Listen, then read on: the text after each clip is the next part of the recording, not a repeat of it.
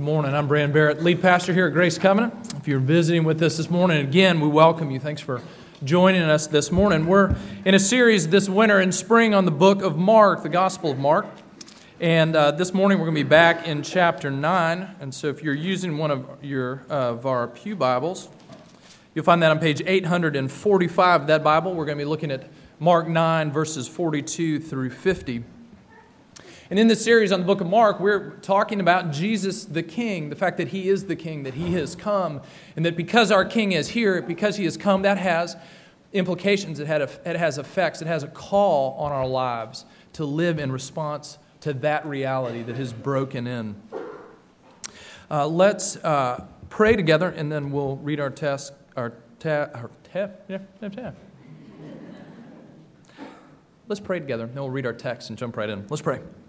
God, we thank you for this morning, for your care for us. We thank you that you are here. We thank you that you're a God who speaks. Would you give us ears to hear? Would you give us hearts uh, that are receptive, that are soft, and are malleable in your hands? Lord, speak to us now. We ask, we lift uh, our expectations up to you. Uh, we look to you and ask that you care for us in the name of Jesus. Amen. Mark chapter 9, verses 42 through 50.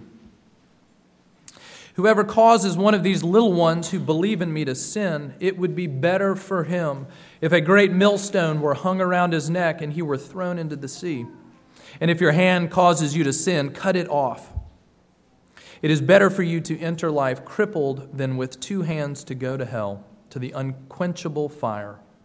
And if your foot causes you to sin, cut it off. It's better for you to enter life lame than with two feet to be thrown into hell. And if your eye causes you to sin, tear it out. It is better for you to enter the kingdom of God with one eye than with two eyes to be thrown into hell, where the wor- their worm does not die and the fire is not quenched. For everyone will be salted with fire. Salt is good, but if the salt loses its saltiness, how will you make it salty again? Have salt in yourselves and be at peace with one another. This is the word of the Lord.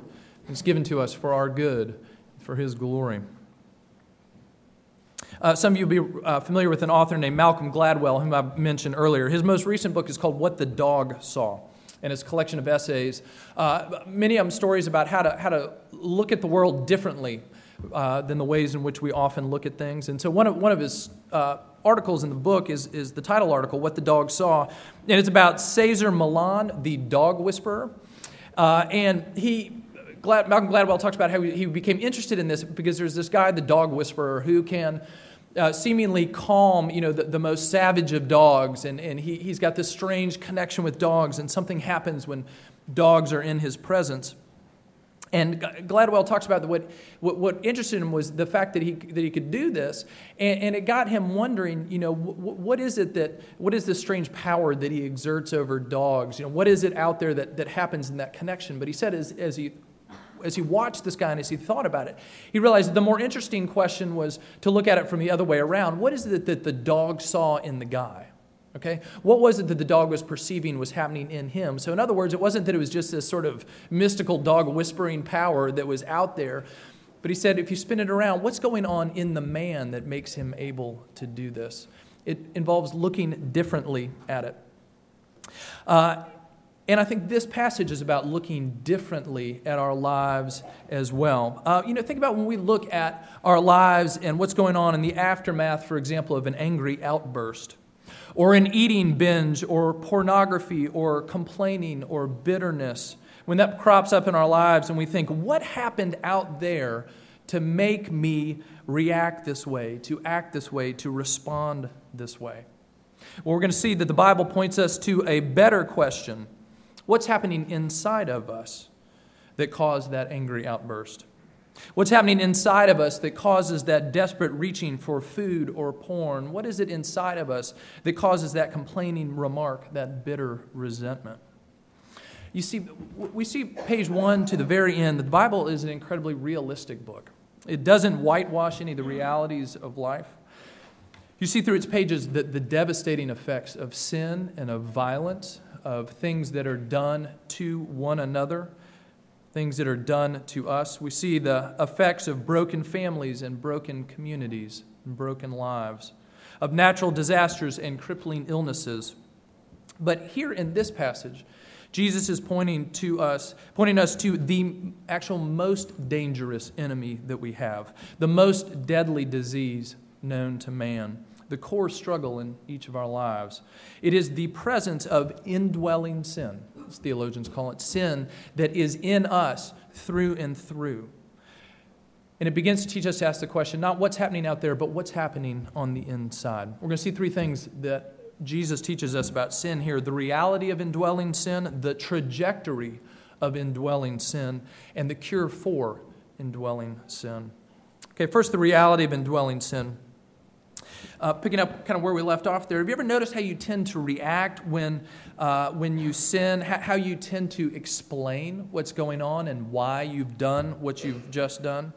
Think about the kinds of things that we say either uh, to ourselves or maybe sometimes out loud. Things like this You make me so angry when you fill in the blank. Or, well, I wouldn't have shouted if you hadn't fill in the blank. It was only a little lie. I had to lie because.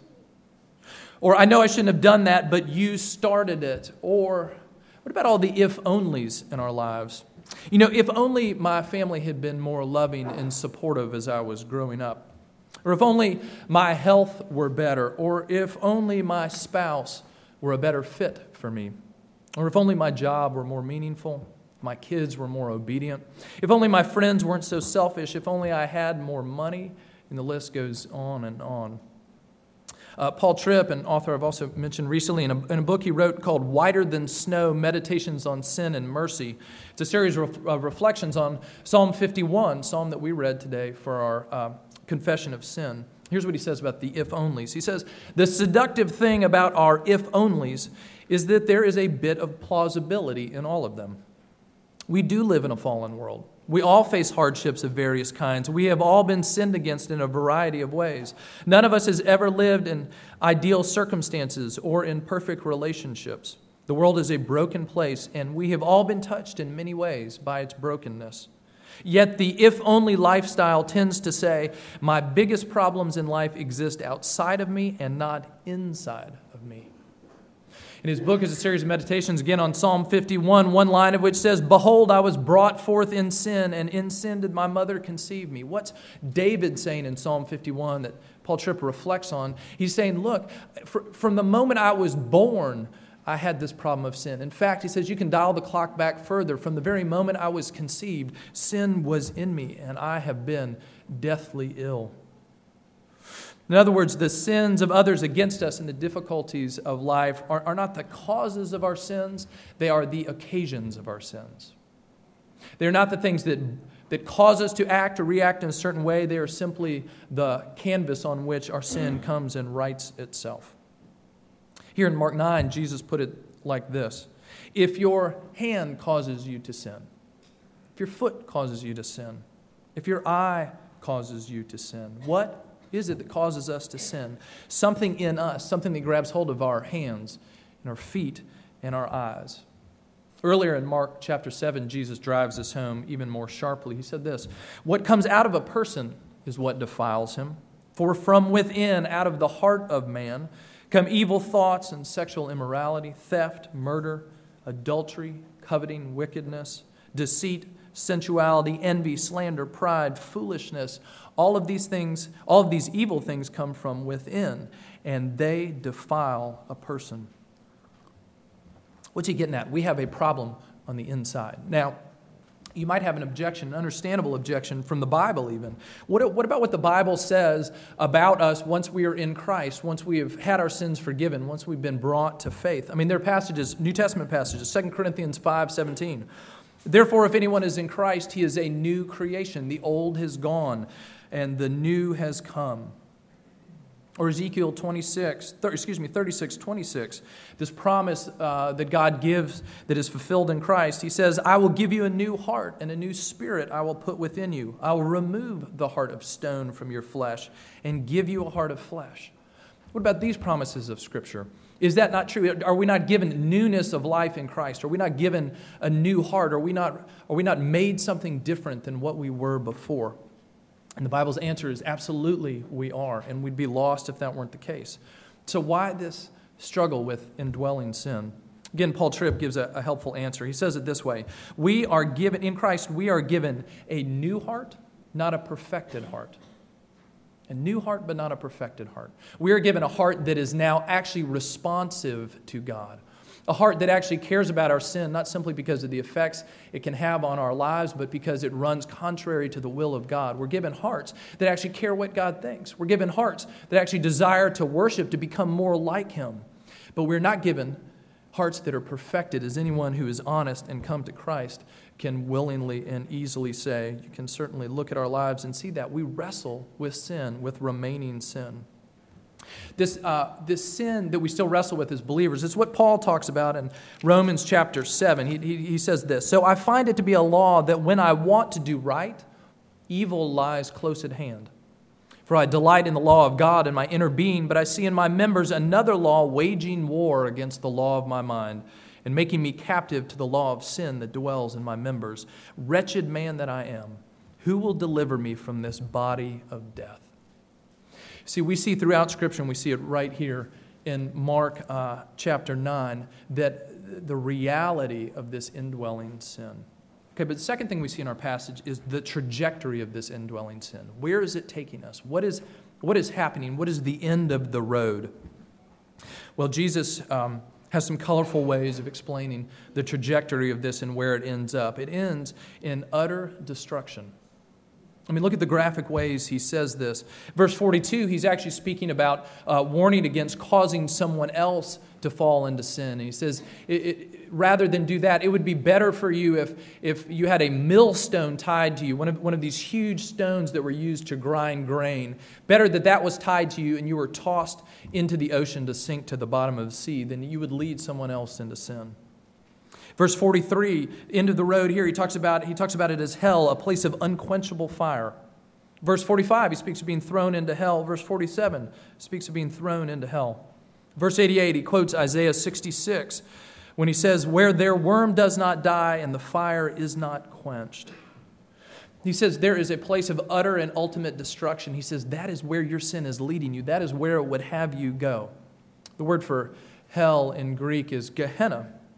And it comes from uh, an area southwest of, uh, in the southwest side of Jerusalem called the Hinnom Valley, where uh, the trash of Jerusalem is burned, and where in the Old Testament, uh, King Josiah, when he was purging the land of uh, foreign false gods, he took those and he burned them in, in this valley to defile them. It became synonymous with a place of unending fire and destruction.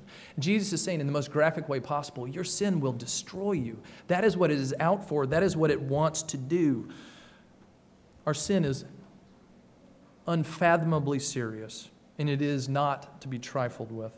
John Owen, uh, Puritan, wrote a book called The Mortification of Sin, The Killing of Sin, about the power of sin in our lives and what God calls us to do as we war against it. And, and here's what he says about what sin wants to do to you and to me Sin aims at the utmost. Every time it rises to tempt or entice, might it have its own course, it would go out to the utmost sin in that kind. Every unclean thought or glance would be adultery if it could. Every covetous desire would be oppression. Every thought of unbelief would be atheism, might it grow to its head. It is like the grave that is never satisfied. That that is what our sin wants to do to us. And frankly, we, we don't take that seriously enough, and I don't. I mean, think about the ways in which we even talk, about, use phrases like this I just needed to blow off a little steam. Okay, imagine a way in which that might play it for you. You come home from work, uh, or you come back to your dorm room after you get a test back, or some situation where you're with family or friends, and, and you, you've just got to blow off a little steam. You just got to stop and tell this other person just how unfair life was to you that day just how ridiculous and demanding your boss was, just how foolish and narrow minded your professor was that she couldn't see that this was clearly an A paper. What is wrong with that person, right? And you begin to talk about how life has done you wrong, and you begin to throw those, those uh, barbs and arrows at those out there who would make your life difficult. You're letting off a little steam. And then what happens? You feel better? Oh, I'm glad I got that off my chest. And You know, my heart just feels so warm and happy and, and soft right now and makes me really want to go out and love people. And, you know, I can just step right back into work and love my boss the way God called me to. And, you know, I just love that professor. No. What, what happens? The letting off of steam, what we actually find is that it reinforces the hardness of heart. That as we even indulge in that, it draws us in even deeper. You see, uh, because as Jesus tells us here, and as we're reminded here, that, that sin wants the uttermost for us. Not just the complaining remark, but a heart that is ut- utterly hard, that would end in murder if it could. See, that's what Jesus is telling us about this trajectory of sin. It would utterly consume us and destroy us, and it is not a thing to be played with. Well, if that's the case, I mean, if there really is, if, if sin really is, does have these characteristics, and if it really is pointing us in that direction, what are we going to do? Third thing here what is the cure for our indwelling sin? If you turn the corner that we talked about at the very beginning and begin to see that your deepest problems are, are not really the things out there, but the sin that lurks in your own heart. If you, if you begin to grasp the fact that your primary struggle and the, the primary danger in your life is actually what dwells within, what are you going to do about it? Well, our tendency, uh, and maybe that's just as good, capable Americans or just as human beings, our tendency is to say, well, if, if the problem lurks within, then I'm going to have to look within to find the solution to the problem. Right? If the problem is my heart that just won't get in line, if the problem is uh, this sin in my life that keeps roaring out, well, then I just need uh, maybe a, a little bit more control. Right? You know, we tell ourselves things like this. Well, I mean, just, just stop sinning. Just, just do the, the right thing. I mean, t- take an example like this, though. Um, even in the even in the religious things we do right? Maybe if we just pray more maybe if we just memorize bible verses that address the specific sin in our lives maybe if we read good christian books about resisting sin all of those might be good helpful tools. But if uh, fundamentally we're looking within it simply will not take us the distance. Think about it if let's say your your struggle is with your tongue with the things that you say as you, begins, as you begin to see there is something in you that causes you to, to make these remarks. And so, what are you going to do? Bite your tongue? How well has that worked for you in the past? You know, you, do you, you know what it's like maybe in that moment where you think, all I have to do right now is keep my lips closed, like just not open them and you ever had those moments when you feel like I could actually pick up my car and toss it over my shoulder more easily than I can keep my lips closed at this moment, right? Just keep your mouth closed. And does it work? See, we actually come to see that, that though the deepest struggle of our, our lives dwells within, that we're going to be utterly lost unless we look not within, but without for the cure to that problem that though it lurks inside of us, we must actually be rescued from the outside if we're going to be rescued of what lurks on the inside of our hearts. We're going to have to see first, so the solution begins not with what we do for God, but it must begin with what God does for us. And we, we see that here in um, verses 49 and 50. Um, of this passage. And, and when, when you look at it, let's, let's just read it again together. Verse 49 Everyone will be salted with fire. Salt is good, but if the salt has lost its saltiness, how will you make it salty again? Have salt in yourselves and be at peace with one another. Now, what, what does that mean? Uh, well, I knew I was in trouble this week when I turned to a, a commentary I was reading through, and it said uh, something like this Verses 49 and 50 Jesus' meaning here is somewhat obscure. So, and when you read another one in there, are you know here are all the different choices of what this could mean. Uh, what part of what's happening here is Jesus is using several different metaphors. He's talking about fire. He's talking about salt. Uh, he's talking about losing its saltiness, and and going from one verse to the next, he's actually kind of mixing the metaphor and using them in different ways. You know, in verse 48, when he talks about fire, he talks about the fire of destruction of what our sin will ultimately lead us to. But there is a switch when he comes to verse 49. He's talking about a different kind of fire, and he talks about salt. What's going on? Well, it, at the very least, this Both salt and fire are, are biblical images of sacrifice, of what happens in a sacrifice. In the Old Testament, salt was to accompany the sacrifices that were made to God. This comes uh, from Leviticus chapter 2. It talks about salt, which represents God's covenant, that all that. Um, grain offerings and other offerings uh, had to have salt with them uh, when they were offered. Uh, verse uh, 13 of Leviticus 2, it says, All your offerings you shall offer salt. Why? Well, maybe it's because of this. Salt in the ancient world was primarily known as a preservative. Okay, no refrigeration. What did you do if you were going to uh, save your meat and save your food? You wrapped it in salt, you cured it with salt.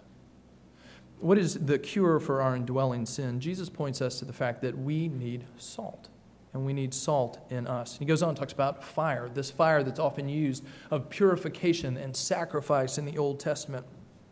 Here's what I think, uh, though there may be many layers to uh, what's going on in these couple verses, I think at least we're getting this a picture of the answer for this for us only comes through sacrifice. It only comes through being exposed to a salt that will make us salty, to a fire that will, that will bring us the cleansing that we need. He goes on the next verse and talks about, you know, if a salt loses its saltiness, um, you know, you're in uh, William and Mary chemistry and you know that salt doesn't become unsalty, right? Sodium chloride stays sodium chloride. Well, in um, the salt that they would have used from the Dead Sea, it would have been mixed with lots of other substances from the Dead Sea when that was evaporated out. And it was possible for that stuff they had to have the real salt in it leach out and the rest of it was tasteless and insipid and would not do the work of preserving food, which is what it was needed for. We need real salt that really is going to come and cure and preserve. In other words, we need a real sacrifice. We need Jesus, the sacrifice. Hebrews chapter 10 talks about the fact that um, throughout the Old Testament, uh, that priests were required to bring these sacrifices for the people to God over and over and over again. And the writer of Hebrews goes on and says, uh, Look, ultimately, those sacrifices uh, were unending because none of those sacrifices were really adequate. They were not, they didn't go far enough. He, he says this For it's impossible for the blood of bulls and goats to take away sins. He goes on Every priest stands daily at his service, offering repeatedly the same sacrifices, which can never take away sins. But when Christ had offered himself for all time a single sacrifice for sins, he sat down at the right hand of God, waiting from that time until his enemies should be made a, a, footstool for his feet. For by a single offering he has perfected for all time those who are being sanctified. The writer of Hebrews says, finally, we have the salt, the fire, the sacrifice that we most need, the one that will really cleanse us, the one that will really take away the sin, the one that will really come and break the back of the indwelling sin in our lives. These were fulfilled for us in Jesus. And that's why when Paul says at the end of, of Romans chapter 7, Oh, wretched man that I am, what am I going to do with this sin that still dwells in me? What was the answer that he comes to at the end of chapter 7? Who will deliver me from this body of death? Thanks be to God through our Lord Jesus Christ. And there is therefore now no condemnation for those who are in Christ Jesus. You see, we must see this if we're going to understand the solution for our sin. We're going to have to see what Jesus has done to forgive us, to bring us back to God, you're going to, before you can rightly hear what Jesus says, and we're going to look at it in a minute, before you can rightly hear what he says about our own fighting against sin, then we first have to hear what he has done once and for all to free us from that sin, to take away the penalty of it, to break the back of it. And though there is still indwelling sin in us, it will not win the day because of what Christ has done for us. Now, when we get that, that peace, that it begins with what God has done for us, that the cure comes from the outside. Then I think we're ready to hear what Jesus goes on to say about actual wrestling with sin in our lives. It means that there are things for us to do, that we, it means serious and thoughtful and decisive war against the remaining sin in our lives.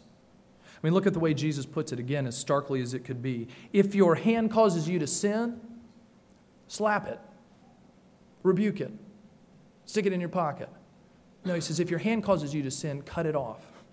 If your foot causes you to sin, cut it off. If your eye causes you to sin, gouge it out. As one uh, commentator put it, the metaphors of eyes, hands, and feet are all inclusive of what we view and what we do and where we go. Jesus tells us that we are to um, take drastic action against the sin in our lives. Back to John Owen, the mortification of sin. He says, Every unmortified, every unkilled sin will certainly do two things in our lives. First, it will weaken the soul and deprive it of vigor. And secondly, it will darken the soul and, de- and deprive it of its comfort and peace. Hear what he's saying. If we don't take Jesus' word seriously, that we are to war against the sin in our lives, it will darken us. It will draw us away. It will make our hearts heavy. And though Scripture is very clear that God's people can never ultimately be destroyed, that He will win the day for them, perhaps you've known those seasons in life where you are not fighting against this, where you're letting your heart be captured by other things. And the very worship of God that once was so sweet for you becomes so dull when it once was a joy to read Scripture, once you were eager to pray, once you really, when you prayed, you knew and felt the presence of God, and it feels like He is a million miles away. Maybe that is a, happening, maybe. It's not the only way, but maybe in your life because you're not taking your sin seriously, because you're comforting it and coddling it rather than rejecting it. Commentator says, whatever in one's life tempts one to be untrue to God must be discarded promptly and decisively, even as a, a surgeon amputates a hand or a leg in order to save a life. See, all our sin matters to God. One writer goes on, as important as eyes, hands, and feet are to us, or whatever else claims ultimate allegiance, they are not life. The kingdom of God is life, and nothing in this life should be allowed to prevent one from entering the kingdom. The choice is literally between God's kingdom and the fire that never goes out. So, what does that mean? What does it mean if we're going to really uh, engage our sin in that way, take it that seriously? Think about the picture of this. Um, uh, some of you may have seen uh, the movie 127 Hours, which I have not seen yet, but it tells the story of Aron Ralston, who in uh, 2003 was uh, hiking in the canyons of Utah, and he was trapped when a boulder fell on his arm. And he was there for several days without uh, being rescued. And you, you know the story. What did he do? He cut off his arm below the elbow so that he could hike out and be saved. Why in the world would a sane person do that? Because if he didn't, he would die. And that was at Jesus' point exactly. What good is it to enter heaven with, or to enter hell with two hands rather than go to heaven with one? He says it's that serious what's it going to look like for us? Well, it might look like a lot of things, depending on the sins of our individual lives that we wrestle with. Um, here's one picture that's maybe helpful. Some of you will have seen the movie uh, Fireproof. And uh, the main character in Fireproof is a, a fireman. His name's Caleb, and, and, his, his marriage is disintegrating. Uh, his relationship with his wife is falling apart. Uh, and he begins in the course of the movie through the intervention of his father and through a good friend to actually begin to care about that uh, his father challenges him and points him to Jesus. And he comes to faith and he begins to walk in steps of repentance of how is he going to turn his life around and really war against his sin. And one that had, uh, that had caused such incredible damage in his life was his, uh, was his addiction to online pornography. And there's this scene in the movie where his computer is on and it's beckoning to him again. And he hits this point where he just breaks. And so he takes the computer and takes the monitor and rips them off the desk, cords out of the wall, and he takes them outside into his backyard and he, he hurls them into the yard and he picks up a baseball bat and he bashes them to pieces. And after, as he's doing this in a rage, he gets done and he looks up and, and he sees a, the neighbor next door just kind of sipping tea, looking at him with a very worried look. He's like how you doing? And so then he picks it up and he dumps it in the trash can and he goes inside. I read an online review of the movie and, and here's one of the comments from the review Occasionally, the didactic tone goes over the top, as when Caleb takes a computer, takes his computer and monitor, source of those alluring porno sites, with a baseball bat, rather than, say, exercising a little self restraint. And as I read that, I thought at this point the reviewer totally misses what's going on here. What do you tell somebody who's in the middle of uh, sin that has wrapped itself around their heart? Just show a little more self control. Just don't turn on that computer. Just don't go to that website. Just don't open the fridge again. Just don't yell at people when you get angry. Just hold your tongue. There are times and places in our lives where dealing with our sin needs much more serious action than that. And that's what Jesus had in mind. Throw the computer out, cut off the hand. Maybe for you, it's uh, the much more mundane. Maybe you come home after a long day and all you want is quiet and you don't find it when you walk in the door. So you retreat to the living room and pick up a book and begin to read and just tune everything out when your family needs you. What do you need to do? Cut off your hand or throw away the book, or maybe just do what you ought to do and put it on the shelf pick it up later when the kids are in bed. Maybe for you, as you're stewing about the ways life is not providing what you have wanted, and you're hooked on romantic comedies. Someone out there that will really love me the way I've deserved to be loved. And as you feed yourself on that, you realize it's simply making you more and more discontent with life. Maybe you need to shut off the DVD player, not turn it back on. Or maybe your habit is you're flipping through magazines, and as you flip through those and you start seeing pictures of beautiful houses, and you think, you know, my house just isn't good enough. And you know, we really need to redecorate even though we can't afford it. And you know, my furniture is just so old. If only I had something a little newer, a little better, a little prettier, then, then maybe life would sing for me. Maybe you need to throw away your magazines. Or maybe it's the occasional lunch with your friends that just turns into gossip sessions as you talk about each other's lives and the lives of the people that you know. And it is only feeding the darkness of your heart. Maybe you need to do something drastic there. Maybe it's get up and walk away, leave the lunch. Maybe it's the braver thing to turn to your friends and say, you know, this is just not the way our conversation ought to be going. We've got to change. You see, we may well be called in certain places in our lives to do exactly what Jesus says, to take drastic action. Not so that he can somehow forgive us, but because he has forgiven us, because he has put salt in our lives, because he has called us to life. Now, let me ask you this when are you going to hate sin more?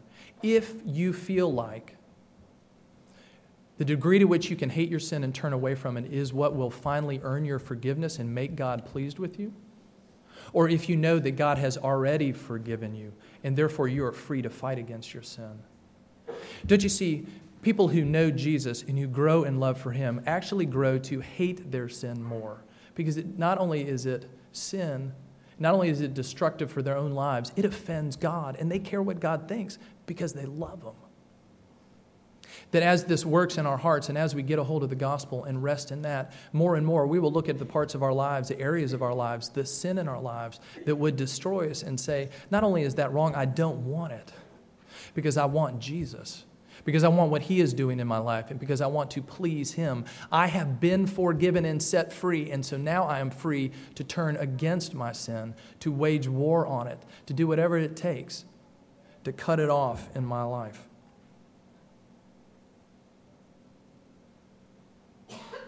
What's the result of all this? We begin to take Jesus seriously at his word. And we see that pop up in our passage as well. Verse 43, verse 45, what does he speak of? He speaks of entering life. In verse 47, he speaks of entering the kingdom of God. What does he say as we know the salt of Christ in our lives and as we turn away from our sin, that we become uh, morose and dour and prudes? Now he says we begin to know life in its fullness as we turn from sin and as we turn to the holiness and the goodness of Christ. But it's going to begin with us seeing rightly, seeing not what's outside, but what's inside. And even Malcolm Gladwell in What the Dog Saw. It took a writer from the outside saying, Look, look at this. You're, you're, you're not seeing it rightly. Let's, let's flip it around. In, in the movie Fireproof, um, this main character, Caleb, didn't simply come to see the error of his own ways. He had a father and a good friend who were speaking into his life, saying, Look, see this, you're missing something, turn around. And as we would be people who follow God and turn from our sin and turn towards Him, we need others as well. We need the searchlight of Scripture bringing to bear on our lives that we might see our sin for what it is. We need friends. We need fellow church members. We need people we trust and love around us as well who will speak into our lives as well. Are you letting others do that? Is that, what, is that what's happening at your home group?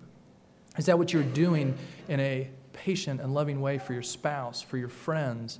You see, we are people in need of light, and we're uh, always being called to by sin that would destroy us.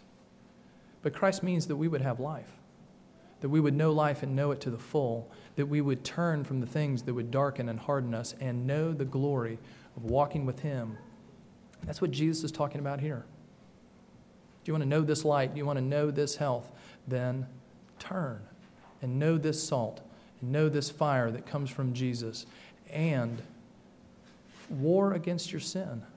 Cut it off, turn away from it that you might have life. May that be true of us.